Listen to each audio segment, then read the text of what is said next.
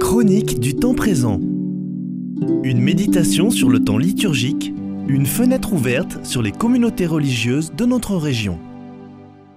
Bonjour chers auditeurs, je suis sœur Déborah de la communauté des béatitudes de Naï. Le mois dernier j'évoquais la figure de Saül, premier roi d'Israël. Aujourd'hui, pour conclure cette série, je dirai quelques mots du roi David. Il est choisi tout jeune, de préférence à ses sept frères. Le texte dit Le garçon était roux, il avait de beaux yeux, il était beau. C'est un résumé lapidaire qui dit plus que les mots eux-mêmes. Il est musicien, gardien audacieux, avec une immense foi. Il se révélera un excellent guerrier dont les victoires déclencheront la jalousie mortelle de Saül. Mais qu'est-ce qui le caractérise, lui l'ancêtre du Messie?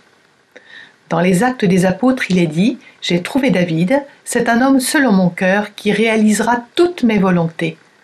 C'est bien le cœur qui caractérise David. Il aime, il est passionné, fougueux. Tout jeune encore, nous découvrons son amitié si belle, si profonde avec Jonathan, dont il dira que son affection pour lui valait mieux que l'amour des femmes.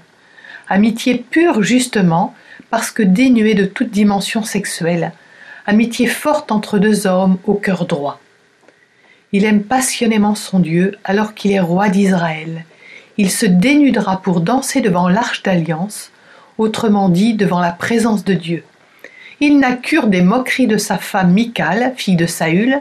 Il est saisi d'amour, de révérence, de joie, et tout son être le manifeste. Nous connaissons bien aussi sa passion d'amour pour les créatures. Il a eu de nombreuses femmes. Bethsabée est la plus connue, mais pas la seule. Pour elle, il n'hésite pas à tuer, à déguiser son crime. Mais quand Dieu le corrige, il se remet en question et fait pénitence. Sa passion se double d'une véritable recherche de conversion. C'est à travers elle qu'il cheminera tout au long de sa vie. Il aimera passionnément son fils Absalom, qui pourtant cherche à le tuer. Il lui pardonne et hurle sa douleur à sa mort. Et finalement, à la fin de sa vie, il voudra construire pour Dieu une magnifique demeure. Dieu qui connaît son cœur lui donnera beaucoup plus. C'est de sa lignée que viendra celui qui sauvera Israël, le Messie Jésus.